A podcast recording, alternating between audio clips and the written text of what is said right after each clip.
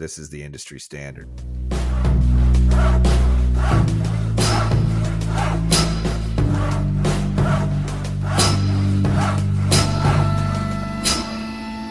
Welcome to the Working Hands Podcast. I'm Tony of Woodland Iron, joined by Keith of Blackthorn Concepts, and tonight we have Brian Housewert of Housemade and the Work For It podcast. What's going on, boys? Hi. What's up? What is up?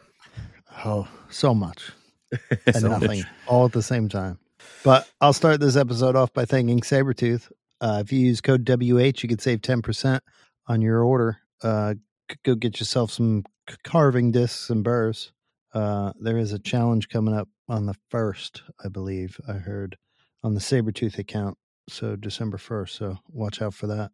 And I'll take a moment to thank our sponsor, Maritime Knife Supply, your one stop shop for makers. Your house, or your house, oh, there we go. your home for abrasive steel tools and more. I always got screwed up somehow.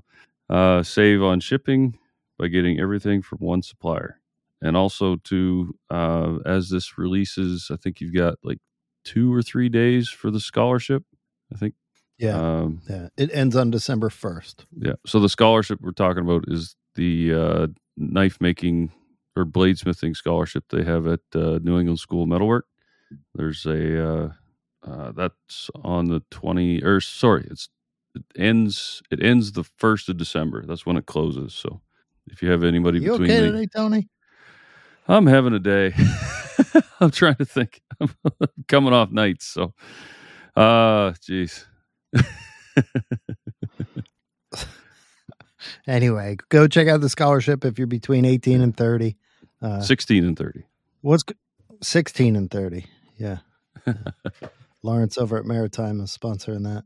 And go buy all your maker related stuff at maritime.com or .ca. So Yes, what's up, sir. Brian? Well, I have had a pretty decent working week so far, and we just did this uh, this collab with a, a guy named Ryan over at Gnome Hammer Forge. You guys know Ryan? I've heard of him You've heard of this guy? a, little bit. Yeah, I've heard Yeah. I've heard his name thrown around here and there. Yep. And, you know, he came to me like six or eight months ago, and I didn't know who he was. And he sent me an email, and he, and then we started following each other on Instagram. And he says, you know, we ought to do a Housemade hammer. Really want to get into hammer production. I want, I want to do this. And I, I thought it was a good idea because, you know, if the guy wants to make hammers and he's really pa- passionate about it, and I didn't fully know how passionate he was until I went to Maker Camp. And then I met him. right. And He's a passionate talked one about. for sure. yeah. All he talked about was hammers, right? And you're like, he's like, I love making hammers. I want to make production hammers. I want to do all this stuff. And I said, all right, well, let's let's sit down and design a hammer. So we did, and he loved the concept. Just a simple cross peen, right? A very useful hammer that was an influence. Uh, that design influence came from Nick Rossi because Nick is a big proponent Okay. of as few tools as possible. You don't need all these fancy hammers. You just need a cross peen. You know, Nick is big. He's pro cross peen, if that makes sense. So um, we designed a cross peen, sent it to Ryan, sent him the drawings. We did this all over Instagram, by the way, like Instagram and text messaging, basically, and email. And he comes back, I think, in two days with a prototype, like a half made head of this hammer. And he was just like, I love this design. I think it's great. I think we could do this. And like every, it seemed like every couple of hours, I would get this update, different changes and whatever, you know, and all these things. And I'm like, man, this guy, he's definitely got what it takes. This is what he's chosen as his path. And I know what that feels like because I did the same thing. And I just went after whatever I wanted, you know? And he did the same thing. And now I talk to Ryan every day, like every day, multiple times a day and it's because I think he's just such a uh, he's he's not only just a, a passionate business person and understands like what it takes to you know grow a business or at least start one and make it work, but he's also just a really cool guy, real nice guy, and uh, Yeah. I I glean some passion from him on days where I don't feel so good, and I'd like to think that we do the same for him. And so it's it's great to watch him blossom into you know what wherever he's going. You know his journey's just very interesting. And then um, the the hammer project was something that we had never even considered until we met Ryan. But then it evolved into us like doing the hot stamp project. And I wanted to, you know, Which send him these great hot stamps, you know, for the hammers. And I went and priced them all out, and they were really expensive. And the lead time was going to be months, and it, and we weren't going to be able to get the hammers made by the time I wanted to, which was like right around Thanksgiving or or a little bit after that. Some I'd like them to all ship by December or around there. No pressure, Ryan. Get to work, buddy. I'm just kidding. He's already working. I already know he's working.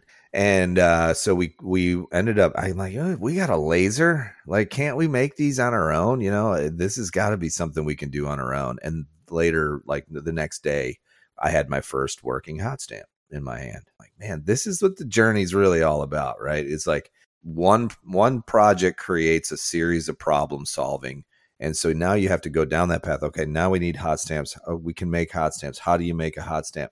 And of course, now because we made one, I've got like a million people who want us to make their hot stamps for them. And I'm not sure if we're going to get into that business or not. I mean, it seems like a, a very open market, but there's a lot of other guys doing it. They're just not great at marketing themselves. So we're kind of like trying to push people in that direction. Like, go talk to Pat over at Howling Wolf. Howling Wolf. He's really good at it. And nobody thinks to ask him because he's a knife maker, but he does do this work.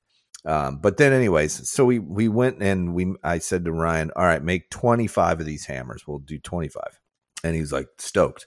And then I saw the progress of all of his social media. Everything he was showing off, he was documenting just like we do at Housemade. Document, don't create. Document, don't create. He's showing all this great footage. And I'm getting DM after DM after comment after comment. How do I get one of these hammers? How can I sign up? No joke. We gained we gained 10 patrons in our Patreon because we made the first we gave the first crack to these hammers to only Patreon patron members. So it was like all these people are signing up for a patron now and they just want to jump on so they can get a first crack at it. We sold 40 hammers in 2 hours. And then My- yeah, I was we watching. that. released yeah and then we released the last 10 to the public and they sold in like five minutes. But uh, it was unbelievable to watch the community support this project not just because it's a hundred dollar hammer. I love that concept by the way the hundred dollar handmade hammer and i think it's it's a great concept. It's not there's not a ton of margin in it but it, there's enough. And it also puts handmade hammers in the hands of a lot of guys that Mm. wouldn't normally have you know they would maybe they're not working with that type of hammer. And there's something different about using one of ryan's hammers or if you buy a hammer from say uh, john norwood right? Or michael hoops or you know these guys that make hammers right? Um, john ariani and cliff dufton. When you get one of those hammers in your hand you're getting a piece of them right? A little bit of their energy is in that tool and you get to channel that tool to make things for you some people might argue that fact, but I think, and it might be psychosemantic, and it probably is, but I do believe there is something that comes along with somebody that made a tool, and then they're able to, you know, transfer that energy into a project that you've been working on. So I feel so blessed to be a part of this work that we do, you know, at Housemade, and uh, and I just hope people hear my words and you know want to do it too. You know, they want to inspire others or just go out and make something and be a part of uh, this awesome community because not only did we sell 50 hammers, somebody in our patron list bought two and paid it forward and gave one away, which was like another, you know, very inspiring thing to listen to this person say, I don't know who I want to give this to. Could you find someone that could use it? And then within a few hours, somebody popped up that wanted a hammer and couldn't get it, you know, missed out on the sale or just, you know, for whatever reason didn't have the means to do it. And we were able to, you know, Facilitate him. that. yep. So That's amazing. amazing shit going on, fellas. And then it, I feel like a lot of this started right at Maker Camp. I really do. That place is just magical, you know, to be there and to be, that was my first year this year going. Come on, Brian. We've been Um, preaching it for years. I know. I Nobody know. wants to listen. just- well, I think what it amounts to is it. I don't think people fully gather what happens there, and it's because I think a couple reasons. One is you know there's not a lot of internet up there, and so people aren't sharing a lot of social content while they're there. They share it after usually. Yeah, but I think Um, that's and part of what people are- happens there. You're you're right. You're hundred percent right. People put their phones down and they're FaceTiming with each other. You know, real Right. FaceTime. Like real FaceTime. And so if you haven't gone, there's like hardly any advertising or marketing, you know, for Maker Camp other than us just talking about it now. But it's growing every year. So I can I Yeah. can only imagine next year is going to be huge. Let's hope. Let's hope. I mean, he sells out every year. So Yeah. I think he had Does he limit limit the tickets? what's that? Does he limit the tickets? Yeah. Oh, he Yep. does. Yeah. Yeah, he's trying to grow things slowly so that he doesn't end up with Lines. you know too too large of an event that they're not they don't have the infrastructure to deal with. Sure. It could turn into that pretty quick, I think. Yeah. Yeah. Because he could easily fill that field up with with three thousand people and only have enough f- for a thousand people to do stuff. So I could see it. But yeah, Yeah, this year he had challenge. what seven hundred and fifty people there. That's a lot of people. A lot of people. Yeah. It's probably more than that, I would think, because like I don't know if like my ticket counted because I, I was No, you would have been, a, like a vendor or whatever. Yeah. Yeah, that wouldn't have counted. So like all of the demonstrators and everything are above that. Demonstrators, Got it. sponsors, whatever. I would assume are above that. I don't know. But yeah, it's a vibe up there. I call it the butterfly effect for everything that happens. It's not just the event, it's the things like this gnome hammer Housemade j- like joining up. Like this podcast was made there. Like it's a butterfly effect. All these different things are happening because of Maker Camp, which is it's a special place. So the genesis of the Working Hands podcast started at Makers Maker Camp. Yes. Yep. 2019. Yep. The three of us met in 2019. Damn, Chad was the first That's maker I met. no kidding. Yeah. I got a chance to talk to Chad for a long time because I was waiting to get my picture taken by Mark. Chad was in line right in front of me, and we were all hanging out and talking and everything. And I am still Team Chad, even after that conversation, if you can believe it.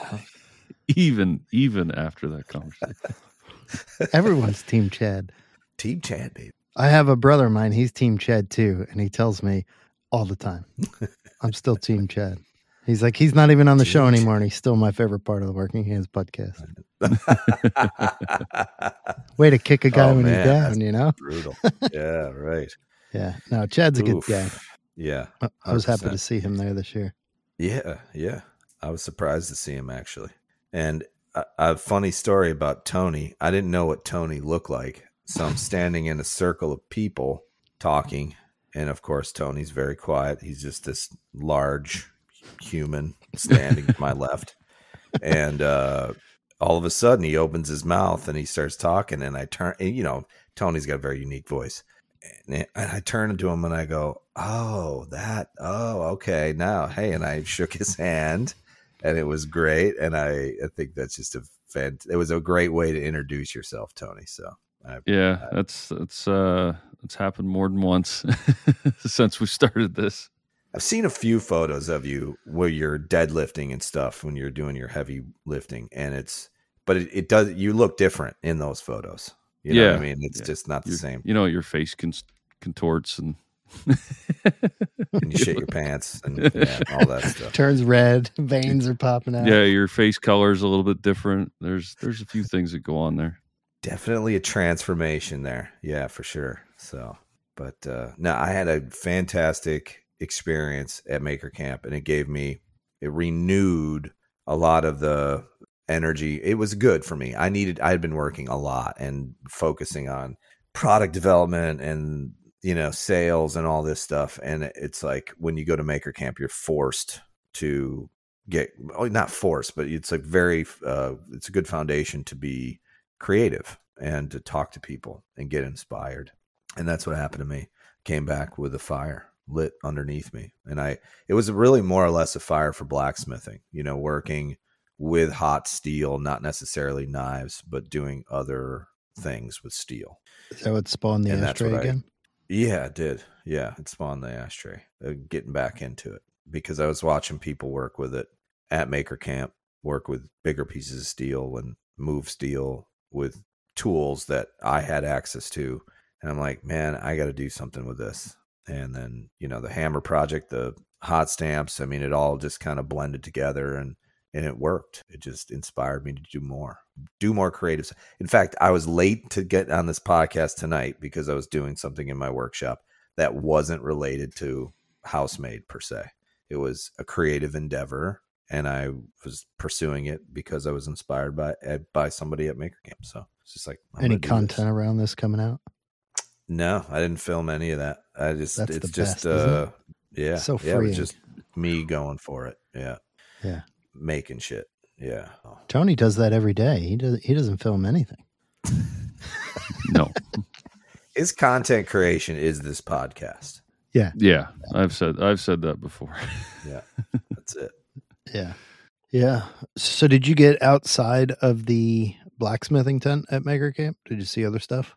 I did. I wandered around and uh you know, just like anywhere, maker camp tends to be clicky. You got like the woodworkers in one area and the welding fabrication guys in another, blacksmiths in another, knife maker. And I tried to bounce around as much as possible and meet people.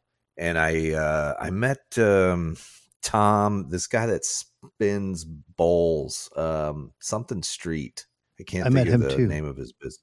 You know who I'm talking he about. He did the right? frying pan in the in the swap. yeah, he did the wasn't it? frying pan for the swap. Yeah. Oh, Well, that was Lucas. That's Tim Lucas. Okay. You're talking about the metal, fi- the metal uh, frying pan, right? yes. I'm Yeah. talking about a wood turner, somebody that made a bowl, and it they, they turned it in kind of late. His name was Tom. oh, Tom McGuire, and Yeah, Tom we know Tom. McGuire. Okay, Ivy Side I didn't know his Shop. last name. Yeah, Ivy Side. That's it. Yeah, and I met him and his wife. KJ. and talk with them. Yeah, talk with them. Just lovely people, and it, it spawned from the rain that we got on Saturday. Everybody was under the pavilion, hanging out, just kind of drinking and talking and doing whatever.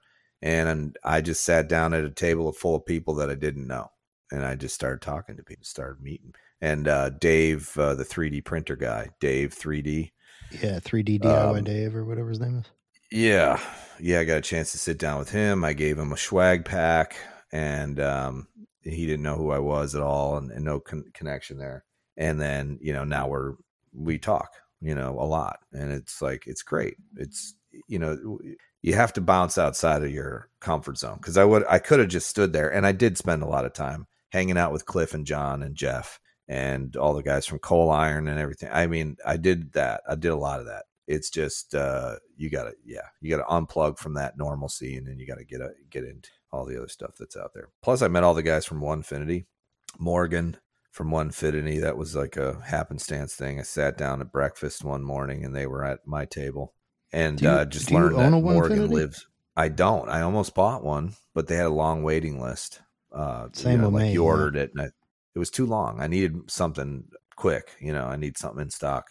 And I told Morgan that, and he goes, "Yeah, I know. You know, we have trouble keeping them uh, in stock and all." Turns out though that Morgan, the guy that does all of the content creation for Onefinity, lives in Sanford, which is like two and a half hours north of where I am in Florida. And I'm like, "Wow, you do you got to come down to my shop and hang out." And he's like, "What do you do there?" And I'm like, and I started showing him my content and I showed him the reel about making the little graphite mold. Yeah. And I'm like, dude, you guys got to start talking about making these molds using Onefinity a little bit, you know, cutting boards and signs is great, but you know, there's more to it. And he and it, it blew his mind. He's like, Yeah, I never thought about that. Milling graphite with the Onefinity. yeah, let's do it. So hopefully we'll have those guys down. I got on the weld.com because I met Bo from weld.com there. I got on their podcast He's and I got, character. you know, oh my God, those guys are fantastic. You know, it's just the eh, there's there's a lot of business to be done at Maker Camp, you know, eh, but it's also just like the connections. It's just like running around talking to people that you make connections with and it and it helps you can you, like it, I see it as like a means to get in front of people that you've never been able to get in front of and then get a chance to talk to them just briefly about what you do. In my case, I, you know, my thing about two by 72 bug grinders, I think there should be one in every workshop. I think they're, they're the one tool that it transcends and can go into every workshop because it's such a useful tool you know? So i want to get in front of the guys that are you know woodworkers and leather workers and all this. I want to i want them to know that this tool exists. Um, it's not just for metal. And so uh, i would uh, but i didn't really talk a lot about that actually. I just kind of met people and hung out so. Anyways i don't mean to go on about this. It's yeah like- but in the end that's all i mean it's all going to work because now they're going to follow you and follow what you're doing and see what you make and vice versa. and eventually it's all going to work out even though you didn't specifically have that conversation. Yeah, and I think I really more or less care about the connection more than anything, just because some of those folks, like Luke, Luke in the garage, I've followed for a long time and love his work, and I think he's hilarious. So I got a chance to just talk with him, you know, and it was just great to just say like, tell somebody like, hey, you're con. Jimmy DeResta is another classic example. You dragged me into his shop, Keith, on day one. That was a great drag you kicking and screaming. I was like, no, I don't want to go hang out with Jimmy. This is bullshit. And Yeah. uh, So that's, you're- that's Do you realize, That's how that Brian? I happened. I have never been to the barn, no, and he takes you to the barn. what I don't hell go to the happened? barn. We should have Listen. brought you with us. I know you told that story very differently on your podcast than what ha- ha- had transpired. I don't know Yes. if I should be blowing up That is your not spot how or it not, happened. but no, it's yes. not how it happened. Yeah. I wanted to go very badly, and uh and Keith knew Well- this, of course, and so I'll tell it from my perspective. We go down, they're talking. I go in to check with Austin to see if he needs anything. And House is down there, and they're, I guess you guys are talking about how to weld these things up. And f- for two days before you got there, people were talking about who was going to weld it there. And I thought it was all planned out. So I didn't want to get involved. And then you guys are like, well, the gas ain't going to get here until Friday anyway. And then Austin says, Can you take him over to Jimmy's? And I said, Sure, I'll go get my truck. And I'm walking up to get my truck, and I can feel it coming from Brian, right? He- didn't move, but I can feel it coming from Brian and Sarah that we're getting in that truck, right? As I'm walking. So I'm walking up and I drive back down. I start loading everything in, and I get out of the truck, and Brian's there. He's like, So, uh, where you going? Who's Jimmy? Where are you going? I said, Who's Jimmy's. Jimmy? and he goes, "Do you think I should go since they're?" I'm like, "Yeah, you could go if you want." but I was going to tell you to just get in the truck. We're going over to Jimmy's because I know that you're a huge fan and everything. And it, but like the look on your face was like a kid in a candy store. Can I go to Jimmy's? Can I go to Jimmy's? Can I go to Jimmy's? you played it and cool think a though. lot, but I, it was I think a lot of face. people. Oh, totally. A lot of people would want to be in that position, and you know they don't get a chance. And it's like that opportunity was just so sweet and so cool because we spent like like an hour, hour and a half over there and welded yeah. up a bunch of stuff, and uh, you know got a chance to just sit with Jimmy, and you know I got a chance to tell him what his work meant to me and how he contributed to my success. And I got a little one-on-one time with him, and it was like uh, to him, I'm sure he has heard that before. I mean, you know, lots of people probably tell him that same thing. But um, you know, I built a connection there with Jimmy, and it was great. And he, he's just like everybody says he is. He's he's Jimmy DeResta, kind and caring and unassuming and just a good dude all around. And you know, there's that old adage: it's like never meet your heroes because you know they'll disappoint you pretty much every time. And I had that thought in the back of my head, like, oh man, we're gonna go to Jimmy's place, and you know what happens, like if I, it's just not good or whatever. But it wasn't that at all. It was better than I could even think of in my mind or even imagine in my head. It was so good because we're all just kind of hanging out making stuff in the barn and like you know i'm welding and jimmy's pretending to learn something from me and whatever else it's pretty great and i'm just like yeah jimmy this is how you do a c pattern when you're welding with a mig mig torch Uh, let me show you how to use your own equipment you know and um and then a bunch of familiar faces pop up all around us right you know people that Yeah. i've seen on socials all around us are hanging out and we're just hanging out in the front yard and talking i'm talking to rob rojas and just I got to meet uh, Joe Jacks, and you know, just uh, it was just Andrew. great. It was a fantastic time. So, JD was there. The um, Yeah. What, threw me off was I'd only been there a couple times, right? And I guess I'm friendly with Jimmy, but I, I don't know if he considers me a friend. And now I'm going to, and he knew I was going, right? Because Austin had called him and said, "Hey, Keith's coming," so he knew I was going. He did not know I was bringing somebody, and the whole time, the whole drive over there, we're talking, but I'm freaking out. Like, uh, I'm friends with Jimmy, but I'm not friendly enough to be showing up with extra people in my truck. and I'm bringing Brian and his wife there. We're going, and the whole time I'm thinking, oh man. And then I called them to, to figure out what shop we had to go to. And I should have asked him then, and I didn't. And then we get off the call as I'm driving. I'm like, oh man, I screwed this up, you know? And I'm nervous about it. I get out of the truck and I go running t- to the barn to tell Jimmy, hey, I also brought so and so with me. And I get out of the truck, and Brian is on the other side of the truck talking to, to, to his wife, getting out.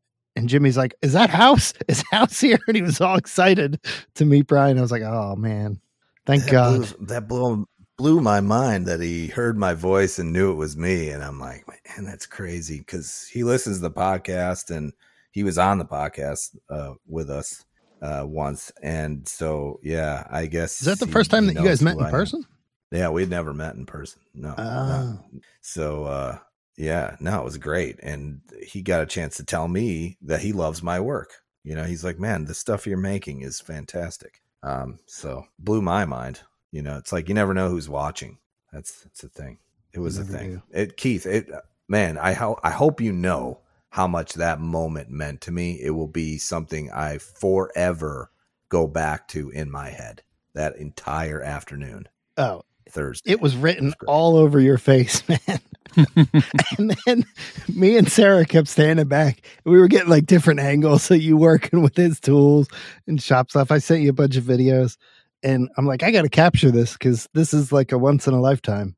Can only meet him once, right? huge huge deal for me yes yeah. it was such a big deal for me and it still is like it, it, it I, I cannot tell you how important that moment was in my life it was super important and uh thank you by the way I didn't do it. I, I yes just you drove. did I you just drove drove. me there Thank He's the Austin. Austin's the one that made the call, not me. so, yeah.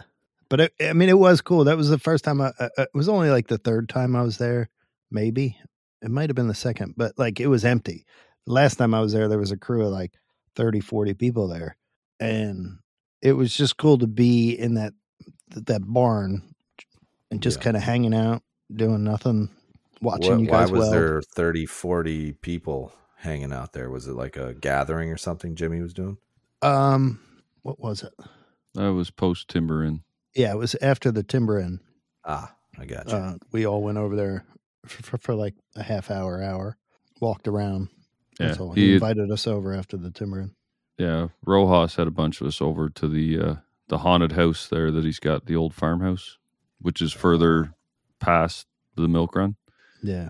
Um, I was there because I I'd biked down to the timber inn, and uh, but I was running kind of short on time, and I took off, and then I get a text from him. By the time I'm I don't know four or five hours later, as I'm making my way up through probably Maine by that point, and he's like, "Yeah, we were just at Jimmy's." I was like, "Son of a bitch!" It was like I missed it. Two minutes after he fires up the bike and starts rolling out. That that, that Rob Rojas is he hangs up the phone. He's like, "Hey, Jimmy said let's go over there." So we all went over to the barn. It it was pretty cool. That was the first time I was there. Morgan uh, from Onefinity is a big Jimmy fan, and I was talking with Jimmy after the fireworks, and um, Morgan kind of slides into the conversation, hands Jimmy like this little thing that he had made, and they're talking, and Jimmy's like, "Oh, I have to go uh, give a tour of the workshop to some people." Uh, so I'm gonna I'm gonna head back to the house, and um, you know anybody if you guys want to come with, you can and Morgan's just standing there, and I look at Morgan and I go, "Jimmy DeResta just invited you to his workshop. You should probably go with him." And he and he goes, he goes, "Really? I can go?" And Jimmy goes, "Yeah, come along, come on over. Let's let's let's uh, let's hang out, and I'm gonna you can be a part of the tour or whatever." And Morgan, like he's got you know he's got that mustache. it like the mustache was touching his ears. I think at, at, while he was climbing into Jimmy's big truck, you know, to go off to the the workshop there and stuff. That's it was funny. just surreal. I think the other part of it too that blew my mind was like we were driving through Durham or East Durham, and I saw the go kart track, and I was like, "Oh, the go kart track is here." And I'm like, it's so weird because I had never been in that part of the country before, but I recognized all these places, you know, from Jimmy's videos. Yeah, that was a fun thing for me in 19 because me and and Lil drove down, and when we were going through East Durham, we found like the milk run, and then I realized where Jimmy's place was because it's right on the main road and everything. So that was uh, kind of, and then found his like where the his other shop is and where the uh, it was the go kart track, uh, which actually I think that's what started everything. I think they had a ice cream shop or something in there, wasn't it? That that uh, Austin had in there. Yeah. That's how they got talking. Yeah. So the story goes, yeah, there was a car accident or something, and Austin came out and was handing out ice cream because everyone was out on the street there in town, and it had knocked out the power. So he was out there handing out ice cream, uh, just trying to get rid of it. And he looked up and he saw Jimmy DeResta, and he's like, "That's Jimmy DeResta. What are you doing here?" And that's that's how they met. They didn't know that, that he didn't know that Jimmy had a house in his town.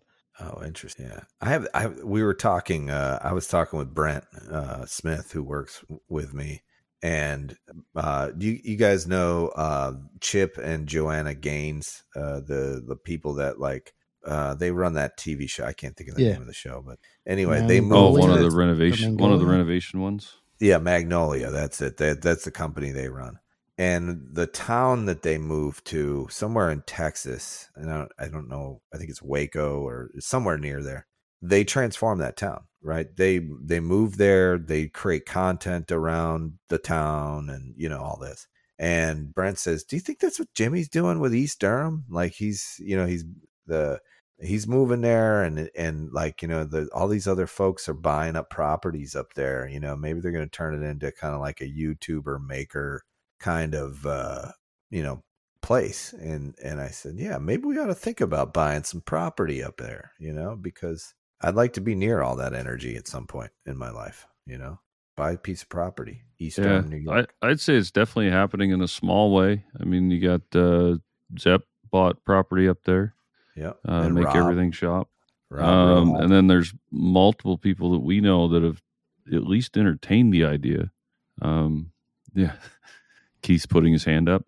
but yeah, I look every day. yeah, there is a you really you, you're looking up there huh Yeah, I've been Yeah. looking since twenty, like twenty one, maybe. yeah. There. I've I've thought about it too, but I mean, it's just not. I mean, it's not feasible for me. But I've looked at it. Um, but yeah, I don't I mean, care if if it- I'm in East Durham. I've talked about this before, but East Durham is the same distance away from the city as I am now, but just north. So it's like the top end of my radius for work. So if I went up there, my commute doesn't change, but my cost of living goes down. And that would be the furthest I would want to be. So it's not like I'm looking in East Durham, but like that's the top on the radius that I would go to. Yeah, the, the property values are actually pretty reasonable. I mean, I I looked up there and I was like, wow, you can get pretty nice sized piece of property for a pretty decent price Mm-hmm. with a house on it. You know, might need a lot of work, but yeah, It's definitely going to need a little work. it's a lot of that up there. Yeah, I also had this thought too, like, how do people get around when the roads are icy up there? Because it's a lot of hills and a lot of like mountain switchbacks. did did you see the trucks that everybody owns there? Well, that's what I figured. You'd have to have a big truck, but even with a four four wheel drive truck, you would think it'd be a little a little harrowing to drive on those roads. Uh, it's it's not as bad as you would think because the people who live there know how to plow it and keep and Ah. upkeep. So, so like they're on top of it. Unless unless it unless you get dumped on, it's pretty much clear. Yeah, and s- honestly, snow is not the issue. You can drive through feet of snow, but the problem is if it becomes icy. If you get dumped on with like freezing rain or something, that's when it's really sketchy. And then that's just stay home. That's Yeah, that's what we do. Up, that's that. what we do up here. like they'll actually, if we get enough snow, they'll take the plows off the road and say, if you're out, you're on your own. Um, which I have to deal with with with work because I just have to be there at certain times. And uh, yeah, there's like you're on your own. When the snow clears up, we'll come out and f- clean the roads up. Yeah. Because I've done that. I've driven on our main highway with about a foot of snow on the on the road. So basically, hot chocolate near the fire place Yeah. is pretty much Yeah. how you handle it. Yeah, I would be in a position where I, if I moved up there, you know, I wouldn't be, I wouldn't probably need to work as much as I do now. You know, is my thought. So it'd be like go up there, build a, build a nice size workshop, and you know, either buy a house or something that's could be renovated, and then make things and do classes or you know just uh be around people that that want to do the same kind you know that we do uh be creative and and uh, empower uh, people to do the same thing right slow down a bit That's what I want to do. Yeah, that'd be nice. It'd be a nice little artist maker mecca kind of thing.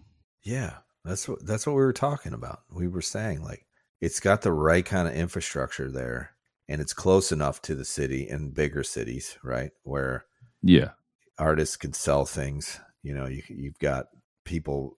People wouldn't shy away from coming there. From you know, it's a good centralized location. yeah. I mean, you're what an hour and a half to New York, three hours ish to Boston, and you know About Hartford. four hours to um to Philly. Yeah, so you're you're in a good spot. Like, yeah, you're right. It's a good spot to be in. Get I want to go up there and get out of the rat race. Like right now, Yeah. I could move up there and I wouldn't stress as much about the mortgage or the taxes I'm paying on my property here in Jersey. Like just be easier to have a much less daunting mortgage payment and all that, you know. The cost of living's cheaper. Yeah, So yeah, I hear you there. I'm trying to hack race away. essentially. Yeah, I'm trying to hack away at my mortgage every month. I pay a little extra every month, and uh, because I don't want to be paying that, you know, ten years from now. My my goal is five years, be mortgage free if possible, uh, and and and just be able to not have that weight, you know, of that debt hanging around your neck. Uh, mortgage is a French word. Maybe I'm wrong, but I've someone told me this that mortgage is a French word or derived from a French word that means death pact. Well, mort mort is death in French. Right. right. Mortgage. So yeah. But uh yeah, it's a part it's part of life. You know, you gotta have you gotta have that debt. You gotta you gotta have honest debt like a house. Hopefully not for a long not long time. But uh yeah, definitely. But yeah, so you know, East Durham, New York could be like the next big maker mecca, right? Where That's what Jimmy's trying for. Yeah, it'd be pretty great. It would be. Well, I mean, it is one of those spaces, like spots where like there is like enough industry. Well, actually, that's something that uh, I don't know if I talked about this before, but when me and and Adam from uh, Uncle Sam Metalworks, we biked from Auburn, Mass, through the Route 20 through Mass to East Durham for the timber in. And when we were going through the 20, I forget the town we hit, but I can remember stopping at a light and Adam's eyes were big and he's like, Man, this place would be awesome to live in. He's like, There was metal supplier, there was an abrasive supplier. He was like pick, picking up all these things that were in that town in Mass. And I was like, Yeah, it's a, it was a great spot for him as a as a knife maker because he could get everything he needed locally that he could well from at least from the signage that he saw. So that area has definitely got some some industry in it that you could uh, use. for sure. I think the appealing part of a town like East Durham is that it, it's it, it's almost at its bottom, and I, I don't want to say that like East Durham's a terrible town or anything, but like it used to be a resort town, right? And now it's not so much a resort town because of airplanes and all that stuff, right? It's no longer the Catskills or whatever, right? So there's a lot of opportunity to make it into the next thing, like its next birth of whatever it's going to be whether it's going to be the make a mecca or Sure. handmade knife place. That's where you go when you want a handmade knife. Everyone, like all the knife makers live here, so that's where you want to be. Like it can become whatever is going to happen, whether it's a, a, a bunch of furniture makers or just makers in general, right? Like that's where you go for your handmade goods. It could happen. So that's what I think is appealing it- about that town. Yeah, I th- I, w- I Yeah. found that interesting too when I was uh I got up in the morning and I ran around the grounds there and uh from my hotel and then down into Blackthorn and I'm like, man, there's all these little hotels, motels. Then there's and they're aging, of course. You know, they're older places, but uh then there's all those campgrounds all around it where all these Mhm. people were hanging out and I'm thinking this is kind of like the spot people go to get away from the city or they go to try to get away from urban areas and hang out and there was a lot of people up there i mean there was a lot even during maker camp even with the shitty weather i mean there was a lot of people hanging there that weren't part of maker camp Yeah. I mean, it so it used to be the getaway place from the city was that area up there. They called it the Irish Alps. oh wow and everyone who would leave the city would go there like when you couldn't like like before the interstates were invented right and you were just going to drive away for the weekend or for a week or whatever you would drive up there. It was either go down the jersey shore or you would go up there and that's Huh. like that's where the vacations were. Or there's a place in it's called the poconos in pennsylvania so so you'd go to the poconos the, the catskills adirondacks or the jersey shore and everyone would leave the cities and go there. And then interstates and air travel and all that stuff brought people all over the world and that's why it kind of got run down a little bit yeah makes sense. Like dirty dancing that's what it was supposed to be up there. Oh. that was filmed in georgia or north carolina or something but it it it was supposed to be like they were going up up there. Gotcha makes sense. Yeah, actually, if you go on YouTube, there's a few guys that do. Um, they'll go into abandoned buildings, and there's a few. I don't know if they're in the East Durham area, but they are up up in that Catskill area, and they've gone into older abandoned uh, resorts that are still still standing at this point, but just barely. So there's a lot of that that was up there. Yeah, it needs it needs to be reborn up there. Definitely does. Needs somebody to come in there and just start buying it up and putting some putting some pretty great little spots there and getting drawing people there. It's got to be Jimmy, right? I mean, he's going to be the magnet that pulls people there. Yeah. from our community Yeah. I have seen a few, uh, I wouldn't call them housing developments, but when you first, if you're coming in from like the Cairo side of things and you're coming up towards uh, um, the Blackthorn, Blackthorn. my brain is really not working well tonight. Anyways, there you can see a lake off to your right when you're coming up towards the Blackthorn, and there's like two or three houses on the far side of that lake, and that's a bit of a housing development that I've noticed over the years. It's still that they're they're doing there, so there there is some stuff coming up, I guess. Sure. So, what are you guys? Uh, what are you guys working on right now? You guys got projects going on in your workshops? yeah i'm doing those uh toolboxes Yeah, I've seen that. working How on those many are you making? 10 i think Ten. 10 How's it going? it's going Yeah. two are done two are done and i'm redesigning it at the moment i'm going to uh make them differently it's just so they're faster to make and i can i can crank them out but the initial batch will be 10 and then I, i'll probably change the design a bit And what's the goal for them? To sell, Sell them? 'em. Yep. Yeah. whether They're they be jewelry boxes or toolboxes or whatever i'm going to sell them Yeah. it's going to be fun i'm not looking to become the next Housemade but you know This micro manufacturing so yeah, micro manufacturing. You you should uh you should really aspire to be like Housemade though, because that could be what digs you out. You know, you could say like this is my this is my East Durham Blackthorn concept, you know, toolbox, and you start making them. You put them up on Etsy or whatever. They're very sought after, like that Kennedy box that everybody's looking. Everybody's gonna want a Blackthorn. you don't want to know how many kennedy boxes we have here too many but yeah yeah we'll see I, I mean i don't know if i can sell that many of a wooden box yet so i'm working on the the manufacturing side at the moment working that out trying to make them fast Yeah. to make so i can be profitable and bring it down to a price point most people are going to want to buy it Sure. so That's the big challenge. Everybody will tell you how they think it should be done. you know, when we make something, they're like, you know what you should do? You should do this. and I go, yeah.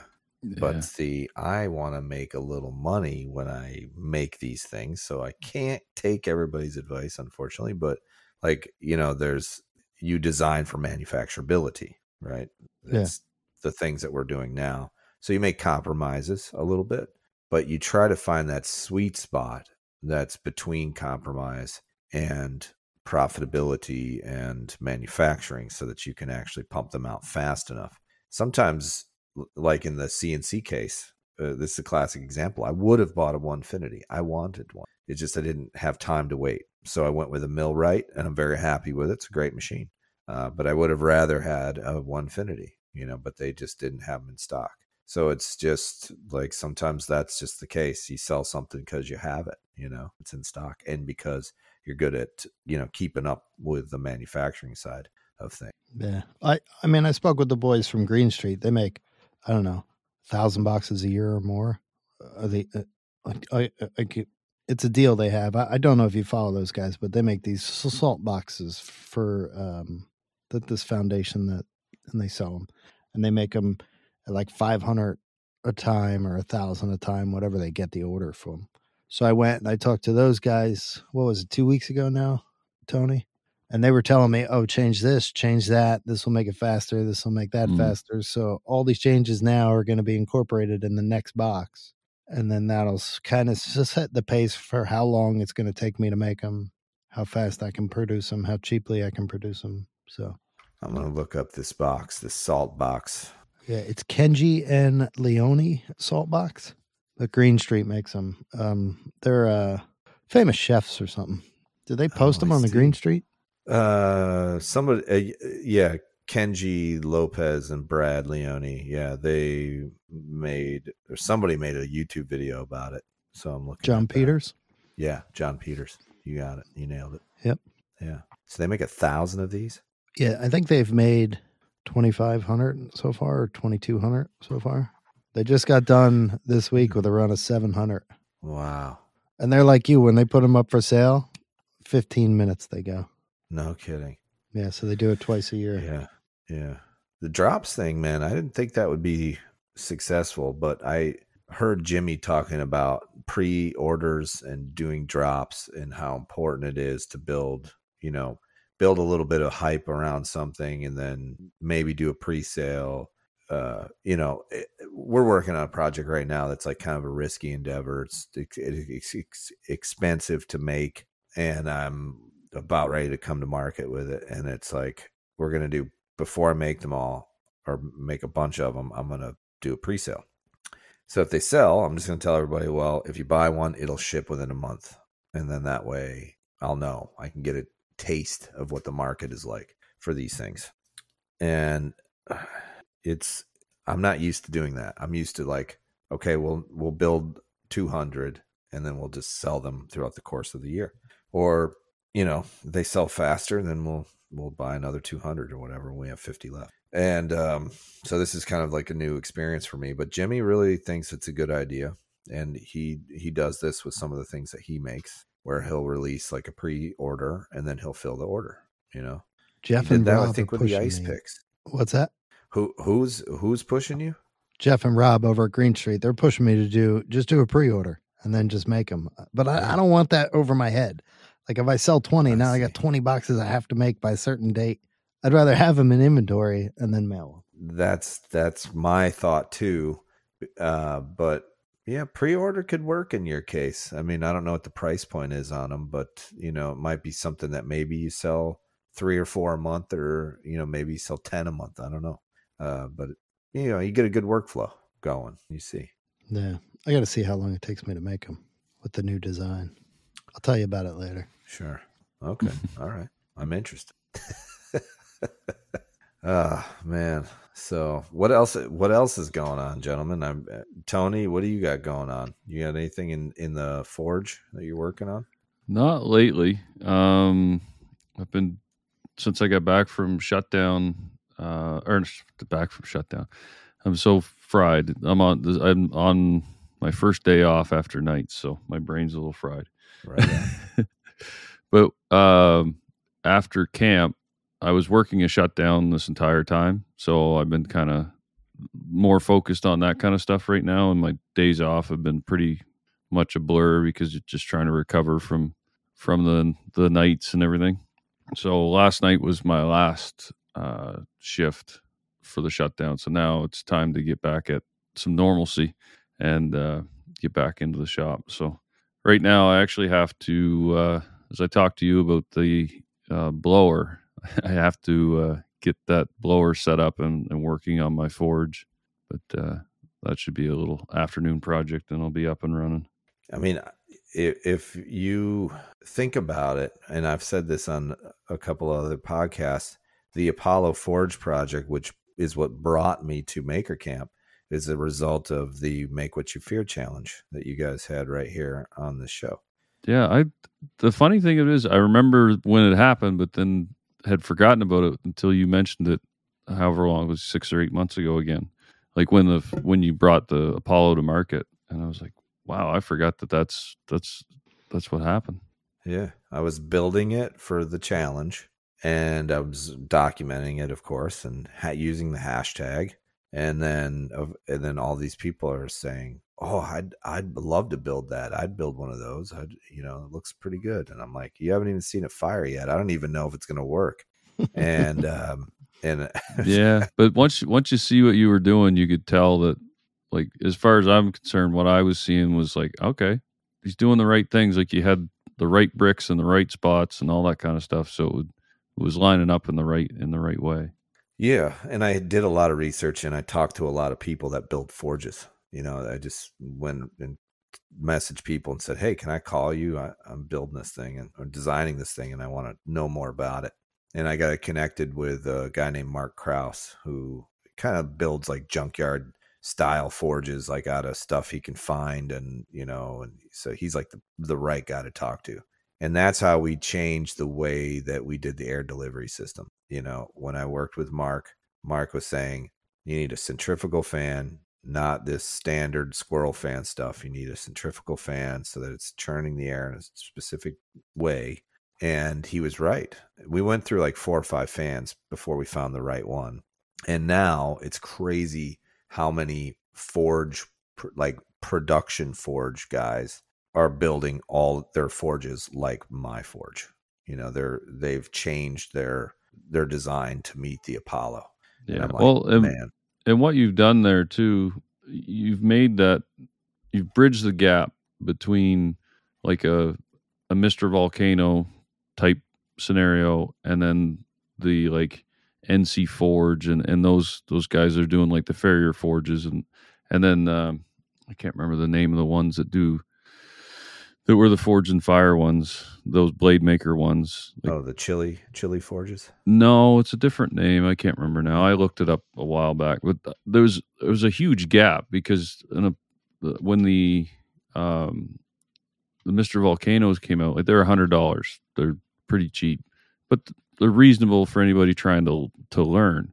But then your next step was, you know, 13, 14, 1500 bucks. So that's that's a big step for a lot of people that are just trying to do a, like a, a weekender kind of thing. Like it's or as a hobbyist, it's kind of tough to spend that kind of money on on something like that. So if you're not sure of whether or not it's something you're going to continue doing, so I think you you got a good you're in the right spot where you you're you're bridging that gap between the two and it does everything that the the higher dollar ones do as well. Yeah, yeah, and I didn't want it to be too big either. That was the other thing is that some people say they wish it was bigger, and some people say they wish it was smaller. So I know I'm like right in the right place. You know, if you're doing smaller projects like knives or even axes, this is like the perfect size. You can fit a couple of hammerheads in there, more than a couple, probably like four or five and yeah. you can fit uh, three to four billets in there if you're working on billets. And uh, a couple people were telling me like, "Oh, I really wish it was bigger." I'm, and I'm like, "Okay, well, what are you doing with it? Like, what in specific?" One guy told me he was making Damascus, and I said, "Well, h- how much Damascus are we talking here? Because you know the chamber is four and a half inches wide by six inches tall by 18 inches long." And he says, "Well, I make like eight to ten pound billets." you know, and I, w- I want to be able to stretch it out to four inches wide. I said, I think you could do it in this forge. It'd be tight, but I think you could do it. And he tried it and it, and it worked. And I was like, okay. So, I mean, you can make a massive piece of steel in this thing. Um, but, Eight uh, to ten pound billet. Like, what's the size of this guy? well, he's big and he, apparently he likes to make big things. So uh, yeah, I, and it's funny because you meet now, now that I'm in that world, like I'm meeting all these interesting folks that do all, all kinds of things, and uh, people are using it to melt glass, which I never thought was something that I would What- see in my forge, But what are they That's- melting glass for? like glass projects, like blowing glass. Oh, they use it like a glory hole or whatever they call the glass Yeah. forge. Well, Yeah. those the ribbon burner is basically tech from glass blowing. That's what they, that. that's what they use. Yep. Okay. So all these glass blowers started following me on Instagram when they started seeing me come to market with this because I guess it's like a it is a uh it's it's expensive to buy glass forge and a lot of these guys don't need anything huge. You know, they're not working on these big huge pieces, they're working on small pieces. So they just need something and glass melts around 1200 Fahrenheit. So it's it can reach that in 5 minutes, you know. So they Yeah. they're It- happy it's with it. perfect for making bongs and it's the perfect size, the Apollo. That's it. You're making pipes and bongs. Yeah. So, th- well, that's what I found when I was like, I've said that to a few people. Once you've gone to like put the product out, I've said that for me, if your product was available when I started, that's what would be in my shop because I was looking for the ribbon burner. I wanted something more efficient from the research that I had done. And then I didn't want something as big as what was the production ones that were out there. And, you know, I didn't want to spend twelve, fifteen hundred dollars on a hobby that I wasn't sure I was going to continue with. So I ended up like sourcing everything myself and making one that, you know, in the end, I think I spent maybe four or five hundred dollars. I've spent more on blowers at this point than I have for the forge because I've this is I'm on my third third blower, so but it's definitely yeah, definitely a an interesting product for sure. air is important in the in a forced air burner. You got to have enough of it, and it's got to be moving and turning in the right direction. And I and that's Yeah, so I I started with the squirrel cage, which did the job, but then I had to put so much fuel in to get it to really work that the efficiency went away because it just didn't have. And then uh, the one I have right now is just really the big difference for me between the one that I got through you and the one that's on it now is just noise.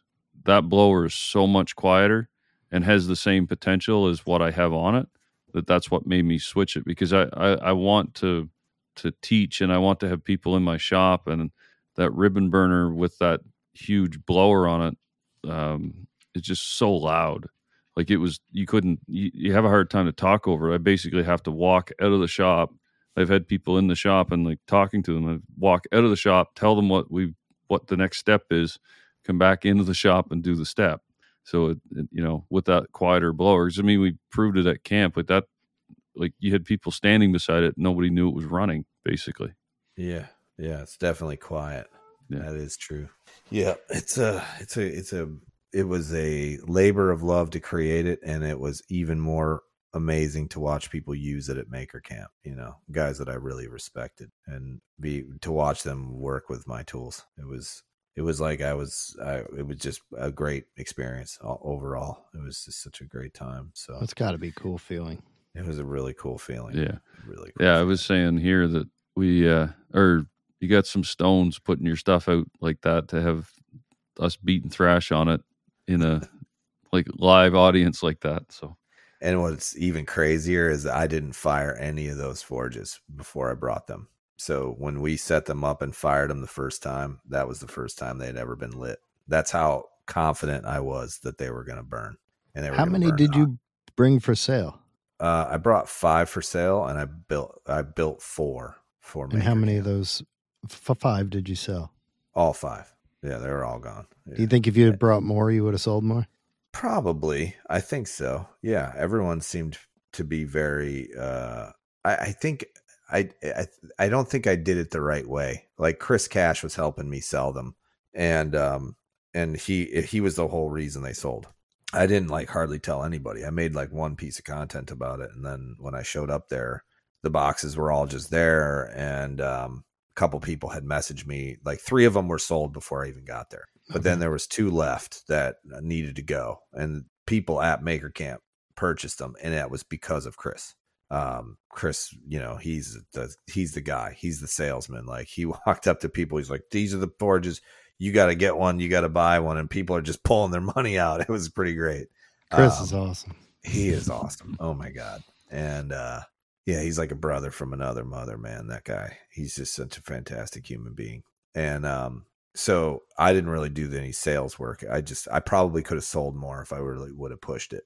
I just didn't it was a lot to deal with with setting up and then talking and like you know, my goal was to get people using them and hopefully they'll buy one at some point in their journey. That, that was like my thing with and also I love the fact that they're at Maker Camp and they live at the Blackthorn now.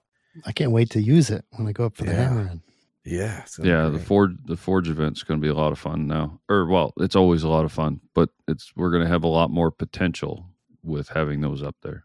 Yeah, I, it would be cool to watch to see how you guys set them all up and and put them in a line and everything and use them. And you're right about them being quiet because my other forge was just like an aspirated or like a atmospheric or venturi burner. Yeah, that damn thing when you would fire it, like the whole shop would rumble. I mean, it was just boom, you know, and then you know Yeah. it's running really loud.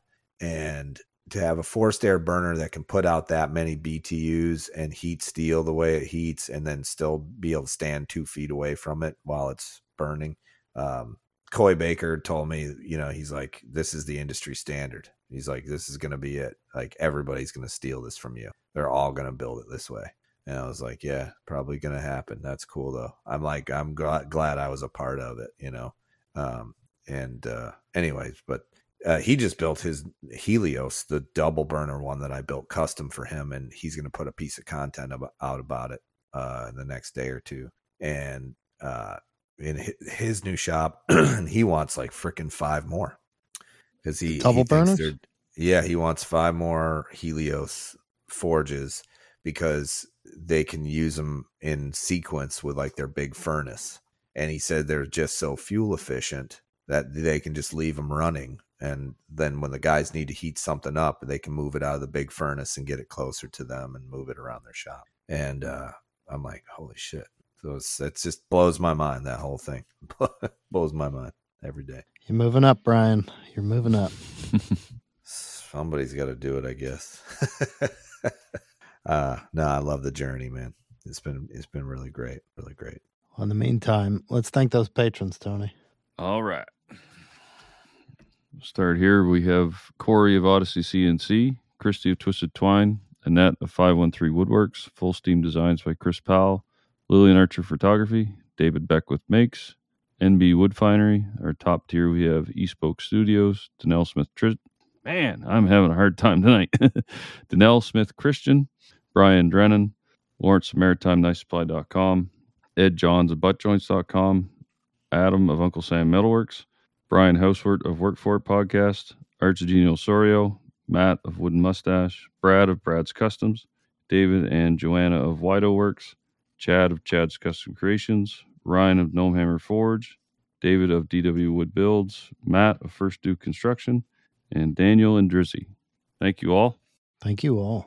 I think Brian, you got anything else before we head on over to the after show? That's it, man. I'm I had a great time on your show. I love coming on the show. It's your first time on this show. Get the fuck out of here. I've been on this show before. What are you talking about? Never, never. It was all But- in my dreams. With that, if you're not a patron, you can become a patron of ours or a patron of Work For It or our good friends over there at the Makeshift Podcast, and you all get entered into the December edition of the Gnome Hammer Waffle Raffle giveaway. What do you call it on yours, Brian? Do you call it a, a giveaway? We just yeah, it's just a giveaway. He just does a giveaway Just does a giveaway. because there's no money involved. You know. yeah. Oh no, he does. No, he does sell tickets. That's He right. sells Yeah. He does sell Yeah. tickets. Yeah. So if you're a patron of Ryan's or any three of our podcasts, you get entered automatically, or you can buy a ticket straight from Ryan if you don't want to support the community. That's fine. We get it. His hammers are awesome. Um, I have three myself. Now Brian has one. Tony has a couple. So go check them out. No, I have one that's the size of the three that you own. Why? What's yours weigh? Ten. Oh shit. Yeah, I- I have a five pounder, a three pounder, and a two pounder. So I have ten pounds. Yeah. yeah. I have that on one handle. Oh man. What is the one that he makes for you weigh? Two and a half. Two and a half? That's Yeah. perfect. yeah, It is that's a good daily driver. He did a fantastic job. Yeah, and we're gonna do more of those. By the way, we're gonna do. do- You know, the next one will be a dog head. So Pickle Okay. got his way, huh? yeah, well, I think a lot of people requested it. It wasn't, you know, it. It's. I love a dog dog head hammer. I think it's a fantastic. Um, big fan of that style. Yeah, I've never swung one. It's you know because they're forward heavy. Yeah, So it seem it more does- like knife makers seems to be a big thing for them. Yeah, yeah, definitely is. And uh it's I think I like the aesthetic too myself. I love the aesthetic. I bought one from uh John Ariani at Maker Camp. One of his megaphone uh his They're hammers cool. are just insanely beautiful. Mm, So They are. yeah. Yeah. And I feel like I don't want to use it. Like I'm it's in my rack and I'm like looking at it and I'm like, "Oh man, I don't know if I should gra- I like I want to bang on something with that, but it's like his Yeah. faces are polished perfect, you know, everything is just so perfect. Crisp and clean with the I don't know what you call it, but the gray part. His hammers are great. Yes. And he uses, I have a gnome hammer one that's made just like that. Oh yeah. yeah and I yeah, use it. I, I beat the hell out of it. I don't care. It's a tool. It should be used. Yeah. But it's also a work of art in my head a little bit. So All right, we're going to head on over to the after show. If you want to find Brian, you can find him at housemade.us. That's on the web or on your socials, right? you got it. You can go buy two by 72 from him. I have one. It's phenomenal, or an Apollo or a Holdfast. Hold fast. Yeah. we didn't talk about those, but go, ch- ch- ch- but, but go check them out. It's a drill press table uh, add on, I guess yeah. you'd call it. Yeah. Very cool. You can also find them at the Work For It podcast. I assume you're already fans of that, but if you're not, go check that out. It's a phenomenal podcast with Brian Cohn and uh, Pickle Cutters. Uh, I only know him as Pickle. What's his name? Nick Nick. Nick Nick Tobin. Tobin. Nick Tobin. He only That's lives a few hours from here. I know it was He's Nick. he's our token Canadian. He, he is. the Everybody gets one. commi- We need one. Everyone, every show has to have one. But but yours is the token Canadian. The token Canadian. He's the token right. Canadian. token, token Tobin. Yeah. If you want to find Tony, he's at Woodland Iron. I'm at Blackthorn Concepts. Both of us can be found at Working Hands Podcast on Instagram or at Gmail or Working Hands 3 on TikTok. If you want to rate and review the show, we'd appreciate it. But if you share the show, that's epic. Tell all your friends about it. Tell all your friends about Work For It. And uh, we'll talk to you guys next week. Later. Thanks, guys. Appreciate you.